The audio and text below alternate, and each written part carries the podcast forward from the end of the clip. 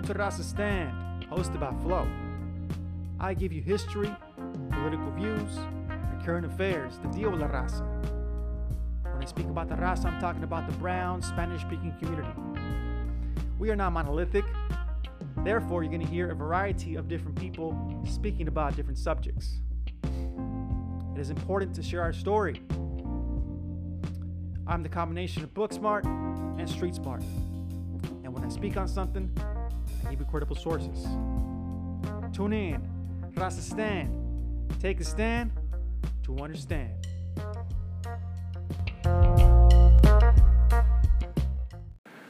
Welcome, everybody, to another video. And today's topic is regarding Cinco de Mayo. If you celebrate Cinco de Mayo, you might be in for a big surprise today because, uh, as the video says, Cinco de Mayo is not a Mexican holiday. So some of you might be thinking, how is that possible? I've been celebrating Cinco de Mayo my whole life and, you know, I wave my Mexican flag and whatnot, right? So I'm going to give you a little history lesson. This will be a very quick video um, as to why it is not a Mexican holiday, right? It is tied to Mexican people, but it is not a Mexican holiday, right? So a little history uh, lesson, uh, like I said, to give you more information on why it's not a Mexican holiday. So the first celebration of Cinco de Mayo was actually celebrated a little bit after the Battle of Puebla not in Mexico, but here in the United States, more specifically in the Southwest, if you want to be even more specific, in California.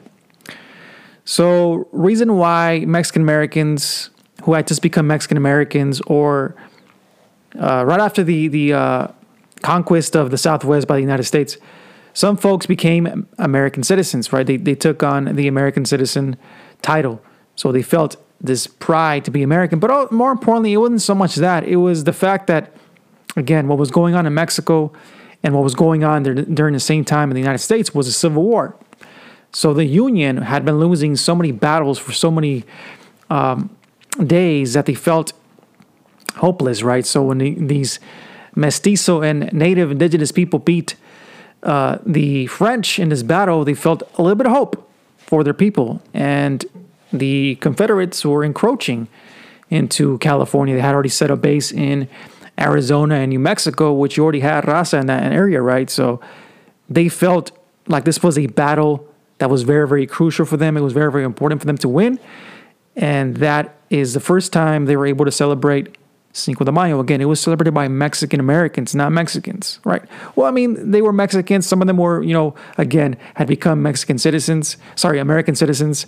And some of them were ones who were born in the uh, Southwest after the area had been conquered by the United States. Okay. Um, and again, this was a celebration against uh, what these Mexican Americans believed was against white supremacy, against slavery, against their privileged classes in both the United States and in Mexico. They saw themselves as okay, we're you know, finally something for us that we can celebrate, right? And again, when they were doing this, what people don't know is that they were actually um, waving both flags, right? So for those of you who hate my flag and say that's an abomination, or why do you have a combination of these two flags? The first Mexican Americans who celebrated uh, Cinco de Mayo did the same thing, right? They sang the uh, um, both national anthems for both countries, and they felt this great sense of pride in not just being Mexican, but also being a U.S. citizen. Again, this is a quick history lesson. If y'all don't believe me, I'm going to give you a, uh, the links in the description section so you can read. There's a whole book on this, right?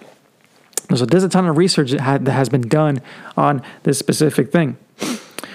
And again, the Mexican Americans believe that this this battle was crucial in regards to stopping the encroachment of the Confederacy and, and they they feared that if the Confederates won and the French won, that they would be they would be put back into uh, slavery. And of course, Mexico had abolished slavery way before the United States. About um, I think it was about forty years or thirty years before um, this this whole this whole region. But anywho, uh, again, this was just a quick fact that I wanted y'all to share. I wanted to share with y'all uh, regarding Cinco de Mayo as you celebrate Cinco de Mayo today. And think about that, right? Especially those who don't identify with the American citizen or U.S. citizen or my flag in the back. Uh, think about that for a second. The first Mexican Americans who uh, were here as Californios and, and in other parts of the Southwest were very proud of that, right? And of course, the holiday changed over the years. Um, in the 30s, obviously, we had uh, you know more immigration from Mexico, so you had more Mexican immigrants. You had the revolution had just had just passed. So uh, as people began to celebrate the holiday, they added more elements to it and made it their own thing. Right in the uh, 40s and during the during uh, World War II, it was also a sign of patriotism for the United States. Right again, you have to understand that before the Chicano movement, a lot of Mexican Americans or Latinos in general were trying to assimilate into U.S. culture. Obviously, for the most part, they were not accepted, but they still attempted to do that. And by the 60s, it became a symbol of Chicano power and the Chicano movement. So from there, it took a different turn. And obviously, in the 80s and up, uh, it was commercialized, and now we have Drinko de Mayo, as some people call it, right? And use stereotypes to uh, celebrate this holiday. Uh, but on that note, just wanted to share that today on Cinco de Mayo. Whatever you're doing, Again, the links will be in the description section. If you don't believe what I'm talking about, before you put all those angry comments in the in the section, read the book and read the article that I'm going to post. On that note, this is Flo, Marraza Stan. Take a stand to understand. Peace out, gente. I don't wanna die, oh no, let my soul go. I don't wanna die, oh